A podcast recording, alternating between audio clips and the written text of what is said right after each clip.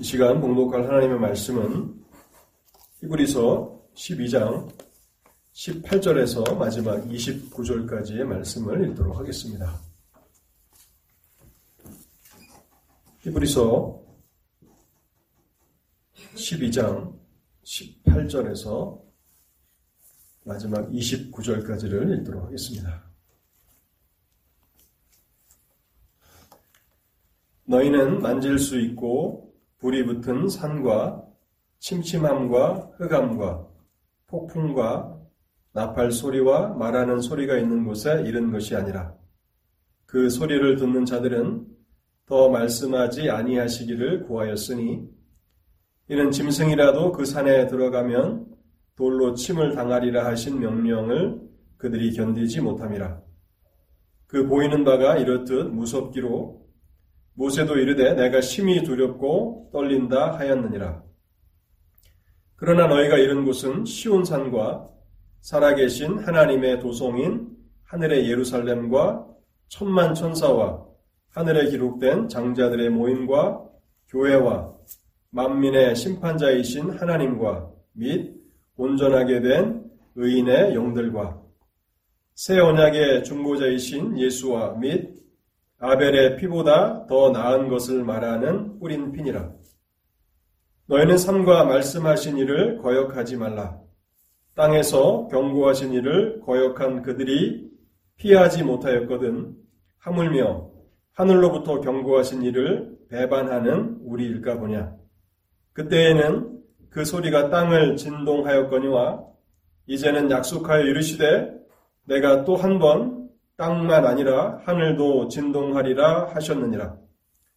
이 또 한 번이라 하심은 진동하지 아니하는 것을 영존하게 하기 위하여 진동할 것들 곧 만드신 것들이 변동될 것을 나타내심이라. 그러므로 우리가 흔들리지 않는 나라를 받았은즉 은혜를 받자. 이로 말미암아 경건함과 두려움으로 하나님을 기쁘시게 섬길지니 우리 하나님은 소멸하는 불이심이라. 아멘. 우리 말씀을 위해서 잠시 하나님 앞에 기도하도록 하겠습니다. 자비로우신 하나님, 일주일 만에 저희들이 다시 이렇게 하나님의 교회에 모여서 하나님의 말씀을 듣고자 합니다. 하나님 말씀을 허락하여 주시옵소서. 성령 하나님의 도와주시는 은혜의 역사가 없다면 하나님 우리가 말씀을 들어도 그 말씀을 깨달지 못할 것이고 또한 우리가 그 말씀을 깨닫는다 할지라도 우리의 마음에 새기며 살아갈 수 없을 것입니다. 시편의 기자가 고백한 것처럼 그 말씀이 우리의 발의 등이 되어야 하는데 우리의 기체 우리의 길에 빛이 되어야 하는데 하나님 그렇게 되기 위해서는 성령 하나님의 도우심이 절실함을 저희들이 너무나 잘 알고 있습니다. 하나님 이 시간을 축복하여 주옵소서. 우리를 주님의 전으로 이끄신 하나님께서 이 말씀 선포 가운데도 역사하여 주실 때에 말씀이 참으로 우리에게 유익이 되도록 일하여 주옵소서. 단에서 연약한 종, 하나님의 말씀을 증거하고자 단에 섰지만은 말씀의 은혜와 능력을 성령께서 도와주시지 않으시면 하나님 이 일을 잘 감당할 수 없음을 고백합니다. 저희 무리를 불쌍히 여기셔서 이 시간에도 말씀 앞에 우리의 영혼을 기울이며 사모하는 마음으로 갈급해하는 마음으로 주님의 말씀을 듣게 하시고 그 말씀 들음이 우리의 영혼에 큰 기쁨이 되도록 역사하여 주시옵소서. 이 시간을 주의 성령께 온전히 의탁하올 때에 이 모든 말씀 우리 주 예수 그리스도 이름으로 기도하옵나이다. 아멘. 예루살렘 성은 왕이 사는 왕의 도성이었습니다. 그래서 이 예루살렘은 가장 안전하고 또 편리하고 잘 정리되어 있는 아름다운 도시였습니다.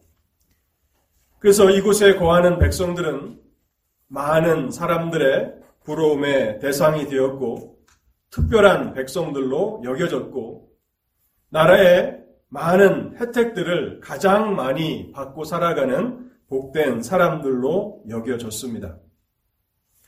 예루살렘 성에 또 다른 이름이 있는데 그 성의 이름은 시온성이라는 것입니다. 시온성, 예루살렘 성. 근데 이 시온은 예루살렘 남서쪽에 있는 작은 언덕, 어떤 사람들은 산이라고도 하는데 산을, 산이라고 부르기는 좀 작은 규모의 그 언덕을 이 시온이라는 말이 가리켰는데요. 다윗 왕 때에 이곳을 점령해서 성을 쌓아서 그 성 이름을 시온성이라 또 다윗성이라 이렇게 부르게 된 것입니다. 그리고 그 이후에 솔로몬 때에 이곳에 하나님의 성전이 지어지게 되어서 이제 예루살렘 성 시온 성에는 하나님의 임재가 있는 거룩한 장소로 여겨지게 됩니다. 왕이 살고 있는 도성 거기에 솔로몬 성전이 지어진 이후에는 이제 만 왕의 왕이신 하나님이 임재해 계시는 거룩한 장소라는 그런 이미지가 이제 사람들에게 인식되기 시작한 것입니다. 이 예루살렘 성 시온 성에 대한 가장 그 영광스러운 모습을 그려주는 성경이 있다면 아마 구약 성경 가운데 에스겔서일 겁니다. 에스겔서에 보면 에스겔이 이제 마지막 환상으로 이 에스겔서가 끝마쳐지는데요. 에스겔서 48장 30절, 35절을 제가 한번 읽어보겠습니다. 그 성읍의 출입구는 이러하니라. 여기 성, 한 성을 환상 가운데 에스겔이 보고 있는 것입니다. 그 사방의 합계는 8만 천척이요. 그날 후로는 그 성의 이름을 여호와 삼마라 하리라. 그 성의 이름은 여호와 삼마라 하리라. 이렇게 에스겔은 깊은 감동을 여운으로 남긴 채 그의 서신을 끝마치고 있습니다. 여호와 삼마, 여호와께서 거기에 계시다 하는 것입니다. 에스겔은 심판에 대한 하나님의 심판에 대한 메시지로 시작하지만 그의 마지막 서신은 하나님이 거하시는 성, 하나님의 도성에 대해서 묘사하고 그 성의 이름을 여호와 삼마라 하리라 하고 그렇게 서신을 끝마치고 있는 것입니다. 이 하나님의 성 히브리서 12장에서는 살아계신 하나님의 도성이라고 말하고 있고 그것을 하늘의 예루살렘이라 그렇게 명명하고 있습니다. 저는 오늘 히브리서 12장에서 우리에게 보여주고 있는 살아계신 하나님의 도성, 하늘의 예루살렘은 어떤 곳인가 여러분들과 함께 생각해 보고자 합니다. 크게 두, 분, 두 부분으로 나누어서 오늘 말씀을 전하도록 하겠습니다.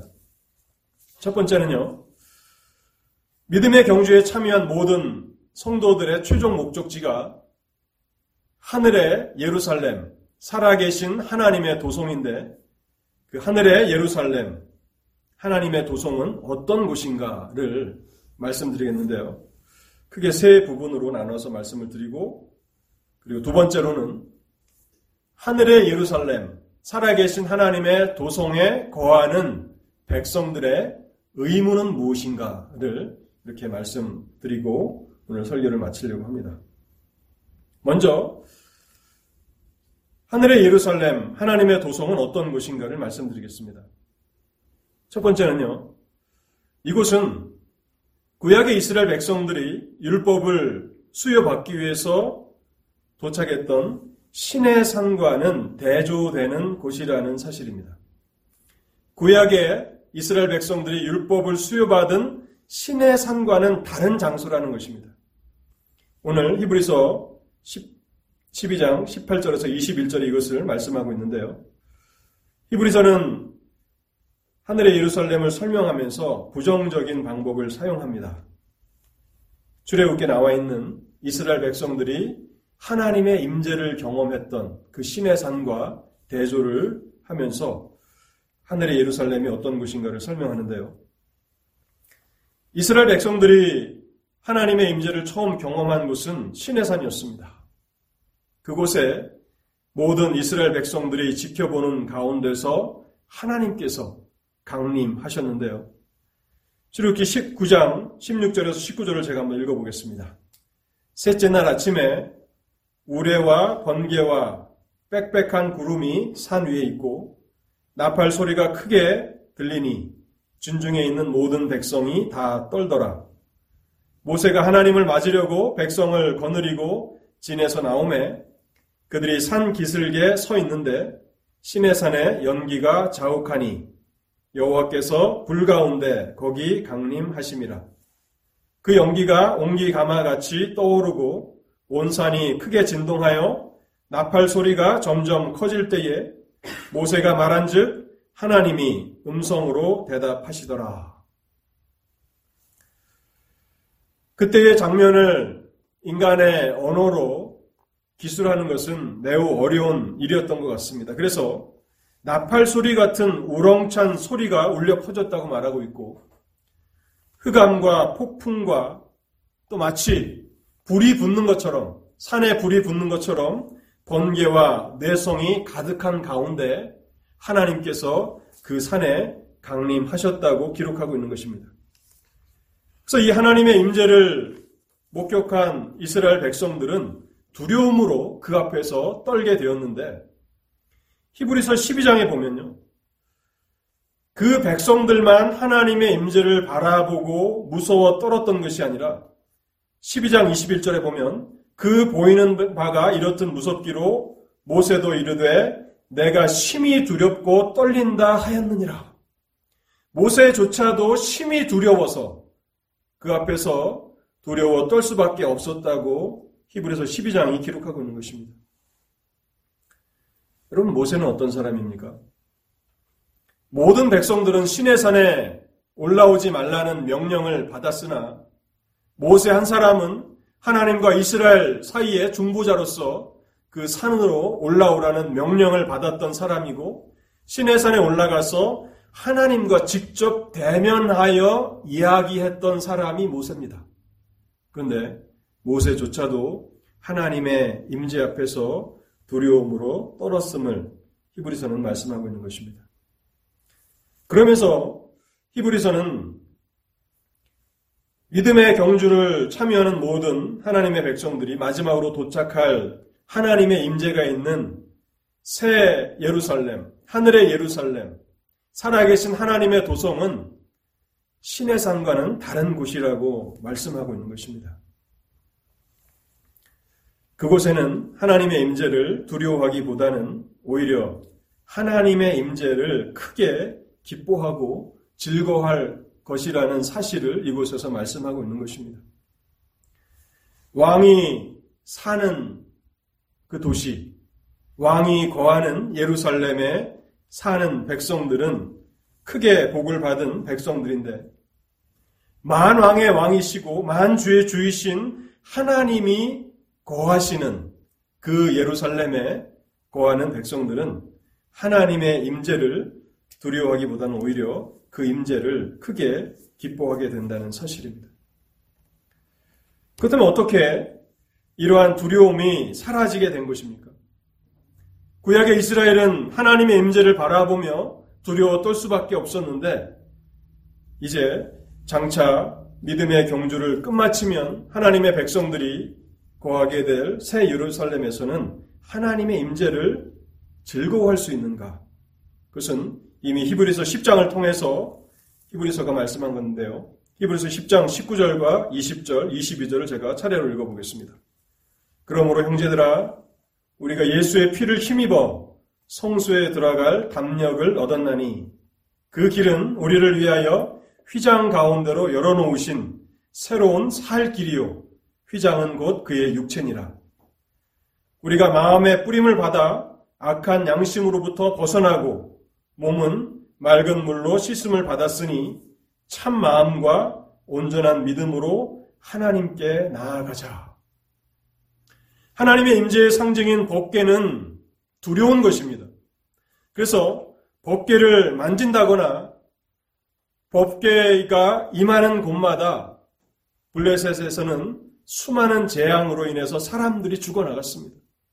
근데 우리가 출애굽기를 살펴보면서 법계를 덮고 있는 그 법계 위판이 속죄소라는 사실을 우리가 생각해 보았죠. 그 속죄소는 무엇입니까? 짐승의 피가 1년에 한 차례 뿌려지는 피가 뿌려지는 곳입니다. 그것은 궁극적으로 주 예수 그리스도의 속죄 사역을 상징하는 것입니다.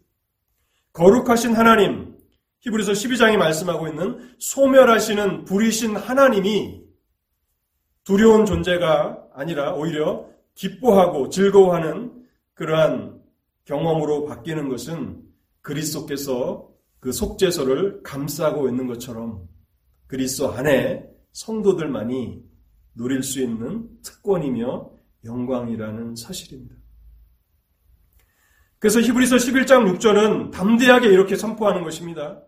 믿음이 없이는 하나님을 기쁘시게 못하나니 하나님께 나아가는 자는 반드시 그가 계신 것과 또한 그가 자기를 찾는 자들에게 상 주시는 이심을 믿어야 할지니라. 하나님 앞에 나아가는 그리스도 안에 있는 성도들은 두려움을 경험하기는커녕 오히려 하나님 앞에 나아가는 자들은 하나님이 상 주실 것을 기대하며 나아갈 수 있다는 것입니다. 이 모든 변화, 이 모든 축복은 바로 우리가 그리스도 안에 있기 때문에 가능한 것입니다. 하늘의 예루살렘은 하나님의 영광스러운 임재로 충만한 곳입니다. 하나님의 영광과 종기와 아름다우심을 가까이에서 바라보며 충만한 기쁨을 누리는 곳, 그것이 하늘의 예루살렘에 살아가는 성도들이 누리는 특권이라는 사실입니다. 그래서 새 예루살렘, 하늘의 예루살렘, 또 살아계신 하나님의 도성에 누가 거하는가 이제 두 번째로 살펴보겠습니다. 첫 번째는 그곳은 시내산과 다른 곳이다라고 하는 말씀을 드렸고 이제 두 번째는 그곳에 거하는 자들은 누구인가를 네 가지로 간략하게 설명하겠습니다. 살아계신 하나님의 도성에는 네 부류의 존재들이 있는데요. 첫 번째는 천만 천사라고 히브리서 23절이 12장 23절이 기록하고 있습니다. 천만 천사. 하늘의 예루살렘 살아계신 하나님의 도성에는 천만 천사들이 거하는 곳입니다. 여기 천만이라고 하는 이 말은 수많은이라는 의미를 가지고 있습니다. 수많은 천사들이 바로 하늘의 새 예루살렘에서 거하고 있는 것입니다.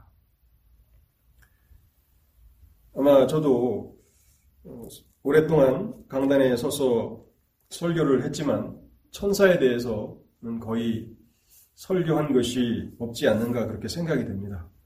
그런데 성경에는 천사의 존재가 자주 등장하고 이 천사들은 영적인 존재로서 하나님을 섬기는 자들이다라는 것을 우리가 알게 됩니다. 이 천사의 직무는 하나님을 섬기는 것인데 그 천사들의 또 다른 직무는 구원받은 성도들을 돕는 일을 이 천사들이 감당합니다. 그래서 천주교에서는 지나치게 이 개념을 확장시켜서 발전시켜서 수호 천사라는 그런 개념을 어, 주장하고 있습니다. 수호 천사는 각 성도들을 성도들 한 사람 한 사람을 전담하는 수호 천사가 있다고 그렇게 주장하는데 성경적인 근거가 매우 희박합니다. 각 성도들을 전담하는 천사가 따로 정해져 있는가? 그것에 대해서 성경은 분명히 밝히고 있진 않지만, 그러나 분명한 것 중 한 가지는 천사의 사역 중 하나가 구속받은 성도들을 돕는 일이라는 사실은 성경이 분명하게 밝히고 있다는 사실입니다. 우리가 계속해서 살펴보고 있는 히브리서 1장 14절만 보더라도요. 모든 천사들은 섬기는 영으로서 구원받을 상속자들을 위하여 섬기라고 보내심이 아니냐. 하나님께서 우리를 보호하시고 우리를 지키실 때에 그의 천사들을 통해서 이 일을 감당하고 계신다는 것을 우리는 알게 됩니다. 또한 시편 91편 10절과 11절에는 이렇게 기록합니다. 화가 내게 미치지 못하며 재앙이 내 장막에 가까이 오지 못하리니 그가 너를 위하여 그의 천사들을 명령하사 내 모든 길에서 너를 지키게 하심이라. 하나님께서 천사들을 명하여서 그 백성들을 그 길에서 지키고 또 화를 당하지 않도록 그렇게 일하고 계시다고 말씀합니다. 그리고 누가복음 16장 22절에 보면요. 이제 모든 그리스도 안에 있는 성도들이 이 땅을 떠날 때 죽음의 천사, 천사들이 이제 나타나서 그들을 하나님의 나라로 안내합니다. 제가 지난주에도 그 스펄전 목사님의 그 설교를 인용해서 이 말씀을 드렸는데요. 성도가 이 땅을 떠나게 될 때에 그가 그리스도 안에 있는 성도라면 천사의 인도함을 받고 하나님의 나라에 들어가게 된다는 사실입니다. 누가 보면 16장 22절을 제가 읽어보겠습니다. 이에 그 거지가 죽어 이 거지는 나사로죠. 그 거지가 죽어 천사들에게 받들려 아브라함의 품에 들어가고 부자도 죽어 장사되네. 부자가 천사들에게 이끌렸다는 이야기는 없습니다. 그러나 나사로가 거지 나사로가 천사들의 인도함을 받고 아브라함의 품 이것은 하나님의 나라에 대한 히브리적인 표현인데요. 하나님의 나라에 들어가게 되었다는 것입니다. 그래서 우리는 천사들의 도움을 받고 이 한평생의 삶을 살아가는 것입니다. 그런데 바로 하나님의 도성, 살아계신 하나님의 도성에서 그 천사들과 함께 거하게 될 것이고 그들이 하나님 앞에서 누리는 동일한 기쁨과 즐거움을 우리 또한 누리게 될 것이라고 히브리서는 설명하고 있는 것입니다. 그곳에는 어떠한 자들이 거하는가? 첫 번째는 천만 천사들이고 두 번째는요. 하늘에 기록된 장자들이 그곳에 있습니다. 하늘에 기록된 장자들. 이게 하늘에 기록된이라는 말은 이름이 하나님의 생명책에 기록된 장자들이라는 뜻입니다. 어린 양의 생명책에 그 이름이 기록된 장자들이 그곳에 거하게 될 것입니다. 그리스도 안에 있는 모든 성도들은 하나님의 장자들로 불려집니다. 그리스도 안에 있는 모든 성도들은 하나님의 장자들입니다.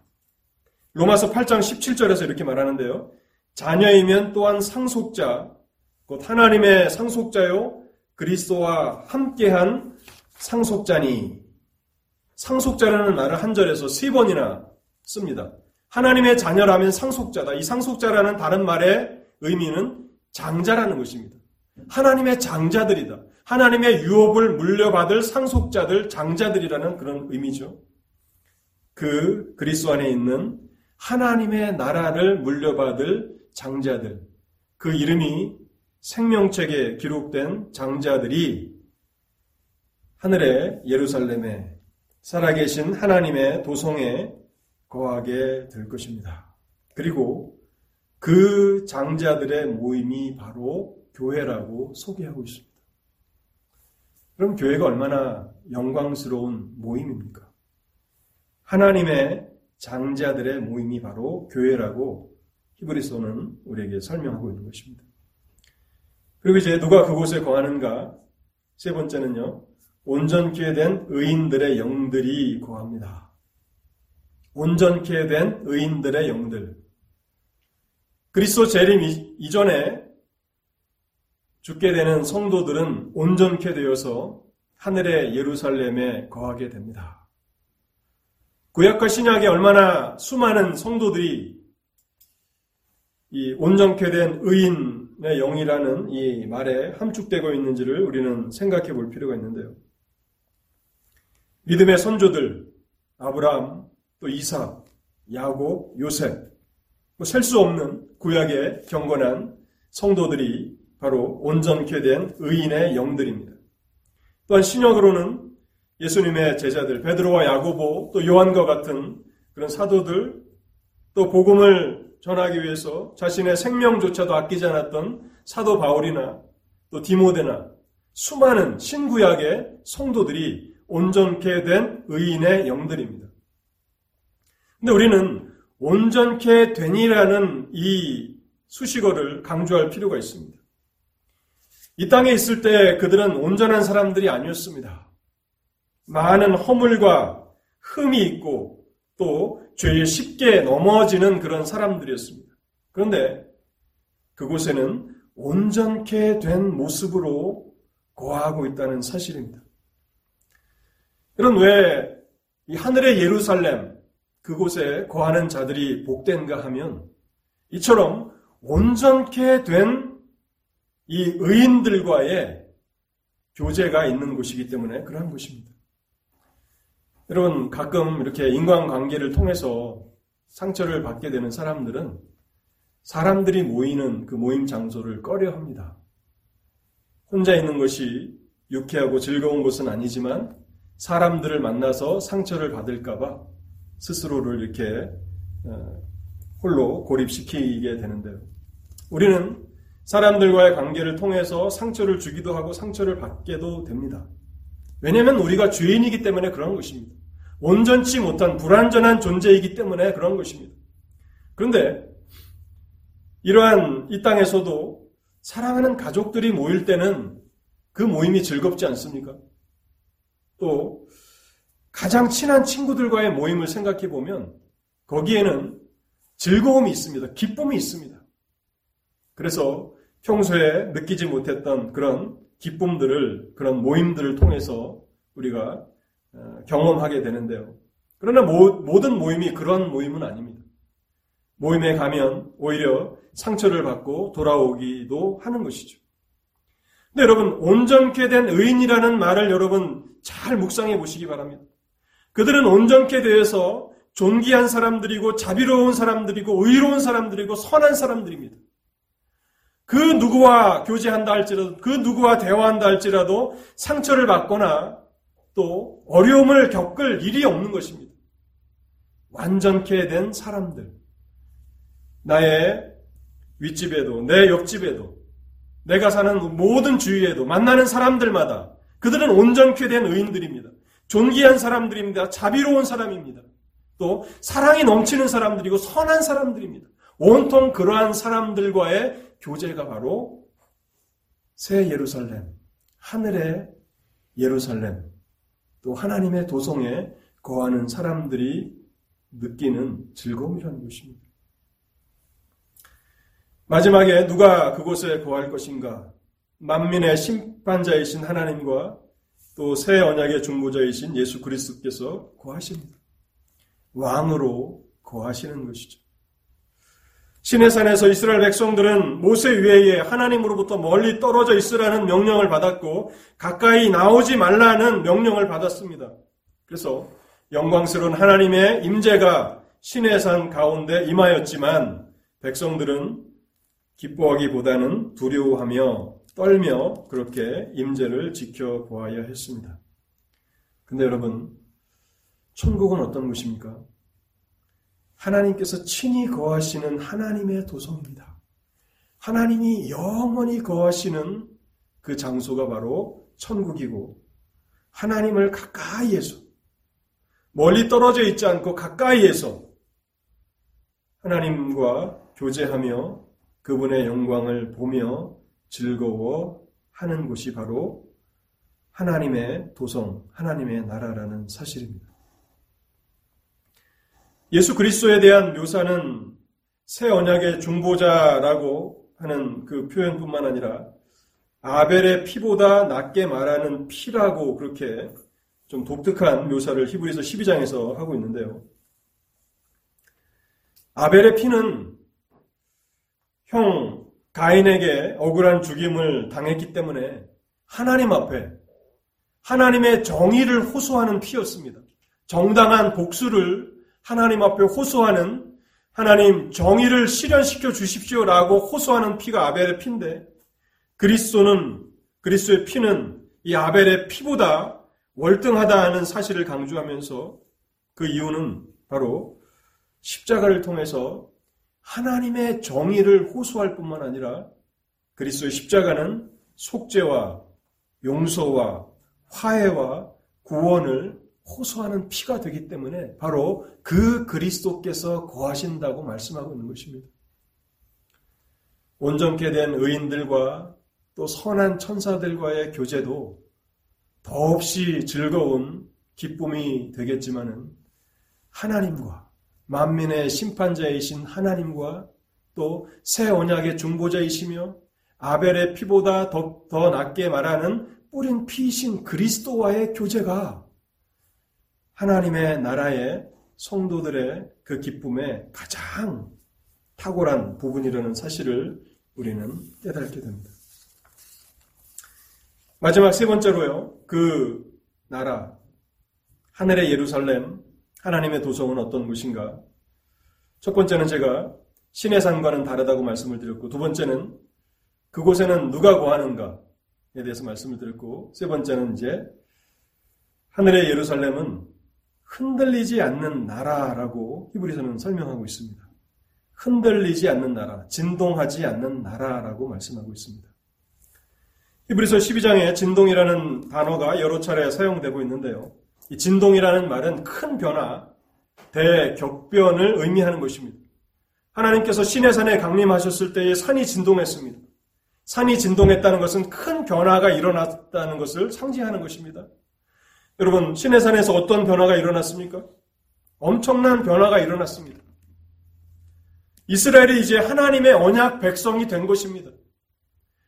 하나님은 이스라엘의 하나님이 되신 것이고, 이스라엘은 다름 아닌 살아계신 하나님의 백성들이 되는 하나님과 이스라엘과의 이 언약이 체결되는 놀라운 변화, 신분의 변화가 신의 산에 있었습니다. 그래서 하나님이 강림하실 때에 그 산이 진동하였다라고 그렇게 설명하는 것입니다. 그런데 히브리서는 우리가 살고 있는 이 하늘과 땅은 다시 한번 또 한 번의 변화를 경험하게 될 것이라고 말하고 있습니다. 우리가 살고 있는 이 땅도 변화되어 사라질 것이고 하늘도 떠나갈 것이라고 말씀하고 있습니다. 베드로후서 3장 10절입니다. 그러나 주의 날이 도둑같이 오리니 그날에는 하늘이 큰 소리로 떠나가고 물질이 뜨거운 불에 풀어지고 땅과 그 중에 있는 모든 일이 드러나리로다. 다시 한번 우리가 살고 있는 이 땅은 큰 변화를 경험하게 될 것입니다. 그런데 하늘의 예루살렘, 살아계신 하나님의 도성은 어떤 곳인가? 그 나라는 흔들리지 않는, 변화되지 않는 영원한 나라라는 사실을 이곳에서 강조하고 있는 것입니다.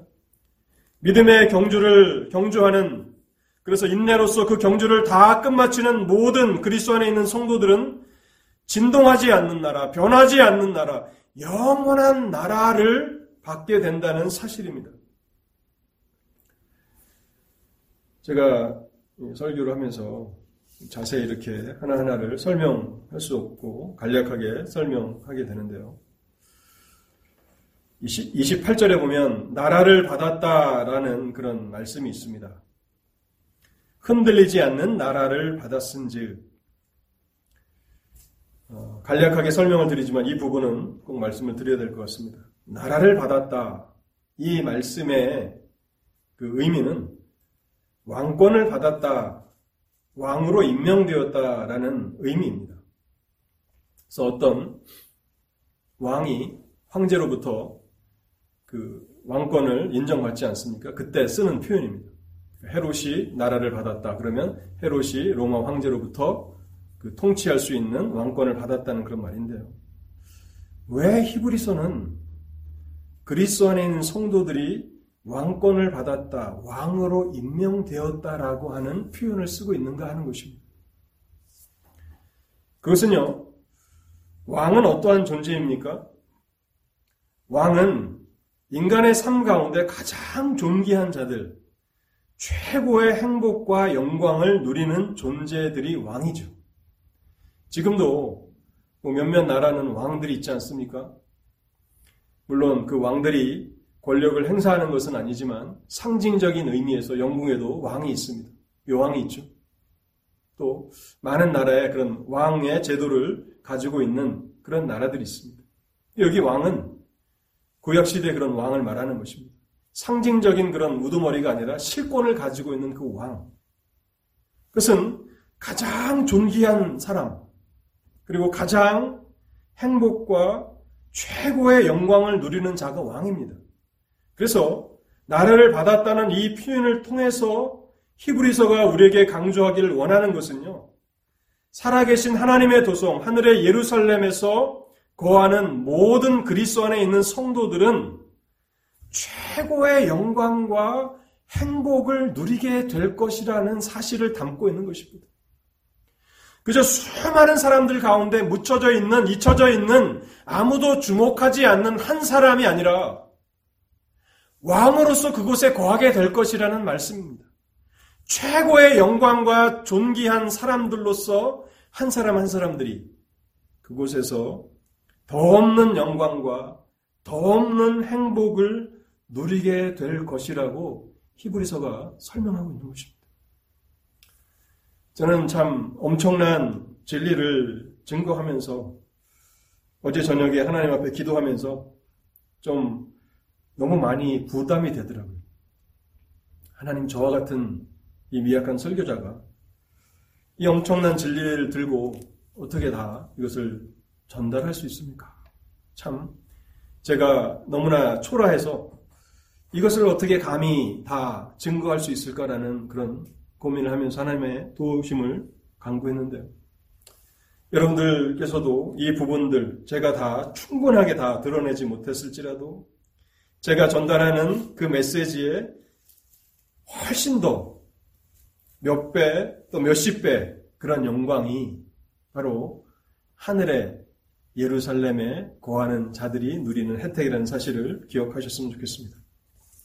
이제 그게 두 번째로 간략하게 이곳에 거하는 자들이 감당해야 되는 의무를 두 가지로 간단히 말씀드리고 오늘 설교를 마치겠습니다. 이 첫 번째에서는 그리스도 안에 있는 성도들이 누리는 특권을 우리가 생각해 보았다면 이 엄청난 나라를 이 왕권을 우리에게 허락하신 하나님 앞에서 우리가 특권을 받았다면 이제 하나님의 도성에 거하는 자들은 두 가지 의무가 따릅니다. 이 특권과 의무는 서로 분리할 수가 없는 것입니다. 우리는 한국의 시민으로서 혹은 미국의 시민으로서 이 땅을 살아갑니다. 많은 특권을 누리죠. 나라의 보호와 도움을 받으며 법의 테두리 안에서 자유롭고 평안하게 살아갈 수 있는 특권을 누립니다. 반면 시민들에게는 국가에 대한 의무가 있습니다. 국방의 의무, 납세의 의무, 교육의 의무, 또 근로의 의무 등 나라들마다 그 의무가 다 동일한 것은 아니지만 그러나 시민들은 특권을 누리는 만큼 의무를 감당하게 되는데 하나님 나라의 두 가지 의무가 히브리서 12장의 마지막으로 기록되어 있습니다. 첫 번째는요. 하나님의 말씀을 거역하지 말라는 것입니다. 25절입니다. 너희는 삼가 말씀하신 일을 거역하지 말라. 땅에서 경고하신 일을 거역한 그들이 피하지 못하였거든 하물며 하늘로부터 경고하신 일을 배반하는 우리일까 보냐. 말씀하신 일을 거역하지 말라. 여기 말씀하시는 이는 하나님이십니다. 하나님의 말씀을 거역하지 말라고 그것이 우리가 기억해야 하는 의무라고 히브리서는 말씀하고 있습니다. 하나님을 거역한다는 것은 하나님의 말씀에 불순종하는 것을 말하는 것이고 이것은 하나님을 배반하는 것이라고 말합니다. 25절에 배반이라는 말이 기록되어 있는데 히브리서가 지속적으로 배교의 위험에 있는 히브리서 성도들을 위해서 쓰여졌다는 것을 우리가 생각해 볼 때에 이 12장 25절에 마지막 배교에 대한 경고가 나타나고 있는 것입니다. 하나님의 말씀을 거역하지 말라. 하나님의 말씀을 불순종하지 말라고 말씀하는 것입니다. 하나님은 말씀하시는 하나님이십니다. 구약에서는 선지자들을 통해서 말씀하셨고 신약에서는 그 아들을 통해서 말씀하셨고 사도들을 통해서 말씀하셨고 오늘날에는 교회 강단을 통해서 목사들을 통해서 말씀하십니다. 하나님의 말씀을 거역하지 말라고 그것이 천국 백성들이 기억해야 하는 중요한 의무가 된다고 말씀하는 것입니다. 예수님께서도 누가복음 10장에 이런 말씀을 하시는데요. 10장 16절을 제가 읽어보겠습니다. 너희 말을 듣는 자는 곧 내 말을 듣는 것이요. 너희를 저버리는 자는 곧 나를 저버리는 것이요 나를 저버리는 자는 나 보내신 이를 저버리는 것이니라. 여기 너희는 사도들을 말하는 것입니다. 주님의 명령을 받고 말씀을 전하는 자들의 말을 거역하는 것은 나를 거역하는 것이고 나를 거역하는 것은 나를 보내신 아버지를 거역하는 것이라. 하나님의 백성들이 하나님의 도성에 장차 거하게 될 성도들이 늘 인식해야 하는 그 중요한 한 가지는 하나님을 거역하지 말라는 것입니다. 여러분 구약의 역사 동안에 하나님께서 수많은 선지자들을 통해서 말씀하실 때에 이스라엘은 하나님의 말씀을 듣지 않는 죄를 범하였습니다. 말씀을 전하지 말라고 말씀을 전하는 자들을 박해하고 핍박하고 심지어는 그들을 죽이기까지 하면서 말씀을 듣지 않았습니다. 말씀을 듣지 않는 죄를 범하였고 또 다른 죄는 말씀을 듣지만 불순종하는 죄를 범하며 구약의 많은 이스라엘 백성들이 살아갔습니다. 그래서 그것이 구약 성경 전체에 선지서들 전체에서 어, 요즘 우리가 소선지서들을 읽지 않습니까? 거의 모든 선지자들이 이 부분을 말씀합니다. 하나님의 말씀을 거역하지 말라. 하나님의 말씀을 불순종하지 말라.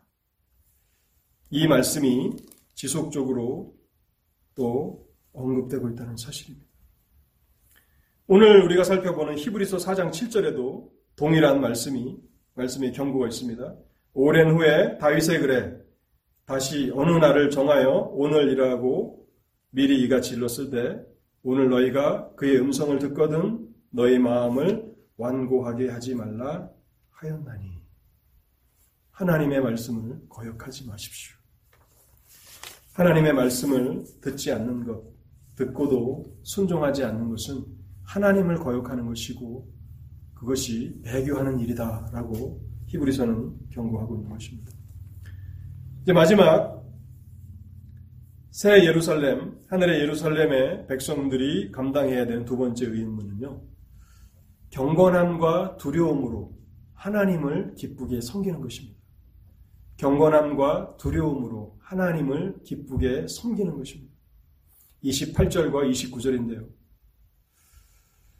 그러므로 우리가 흔들리지 않는 나라를 받았은즉 은혜를 받자 이로 말미암아 경건함과 두려움으로 하나님을 기쁘게 섬길지니 우리 하나님은 소멸하는 불이심이라. 우리가 평생에 감당해야 되는 의무는 경건함과 두려움으로 하나님을 기쁘게 섬기는 것입니다. 그러면서 이 마지막 의무를 히브리서가 우리에게 전달하면서 그 앞에 이 의무를 잘 감당할 수 있는 비결을 설명해 주는데요. 그 비결이 무엇인가 하면 은혜를 받자 하는 것입니다. 은혜를 받자. 이 말씀은 계속 우리가 은혜를 누리자. 계속 하나님의 은혜 가운데 거하자는 그런 의미입니다. 우리가 날마다 어제 은혜를 받았으니 오늘은 괜찮다가 아니라 날마다 하나님의 은혜를 받자는 것입니다. 계속 하나님의 은혜를 지속적으로 받자는 것입니다. 그렇게 되어야 이 마지막 의무를 감당할 수 있는데요. 우리는 일시적인 축복과 또 어떤 선물들을 받을 때 가벼운 마음으로 감사합니다. 그러나 그 감사는 오래 지속되지 못합니다. 감사합니다 했지만 내일도 감사하고 그 다음 날도 감사하지 못합니다. 곧 그 마음이 사라진다는 것입니다. 이렇게 되어서는 안 된다는 것입니다. 가벼운 마음, 하나님 앞에서 우리의 구원에 대해서 생각해 보면서 하나님의 은혜에 대해서 한번 감사하고 잊어버리는, 돌아서면 잊어버리는 그런 가벼운 마음으로는 이 마지막 의무를 섬길 수가 없다는 것입니다. 여기 기쁘게 섬길지니라고 하는 이 말씀이 우리가 기억해야 되는 그런 말씀입니다. 우리는 이미 많은 시간 그리스도 안에서 하나님께서 얼마나 놀라운 특권을 허락해 주셨는가.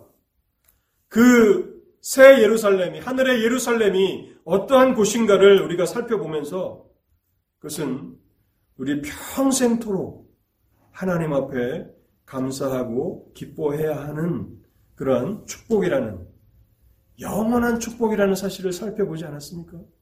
그런데요, 우리가 날마다 이 은혜를 받는 일에 실패하면 어떻게 됩니까? 하나님 앞에 감당해야 되는 이 영적인 의무가 무거운 짐이 되어버린다는 사실입니다. 하나님 앞에 나아가 예배하는 일이 무거운 짐이 될 수 있습니다. 예배하지 않으면 뭔가 꺼림칙해서 뭔가 짐처럼 느껴져서 하나님 앞에 나올 수 있다는 것입니다. 하나님의 말씀을 읽고 기도하는 것조차도 기쁨으로 감당해야 되는데 그것이 우리에게 특권이 되어야 하는데 날마다 은혜를 받지 못하면 이것이 우리에게 짐처럼 족쇄처럼 느껴진다는 것입니다. 이것은 얼마나 슬픈 일입니까? 성도들이 기쁨으로 나와서 주의되면 하나님 앞에 나와서 예배하며 감사하며 감격해야 하는데 이것을 감당하지 않으면 나에게 나쁜 일이 일어나는 것은 아닌가? 뭐 그러한 미신적인 생각을 가지고 억지로 도살장에 끌려가는 그런 짐승들처럼 우리가 감당할 수도 있다는 것입니다. 여러분 제가 전혀 가능성이 없는 이야기를 말씀드린 게 아닙니다. 하나님의 아들이 이 땅에 오셨을 때 바리새인과 서기관들은 바로 무거운 짐을 진 사람들이었습니다. 남들에게 질 수 없는 짐을 짊어지고 자기도 무거운 짐을 짊어지고 있었던 사람들입니다. 의무는 기쁨이 아니라 의무는 그들에게 무거운 짐이 되고 말았던 것입니다.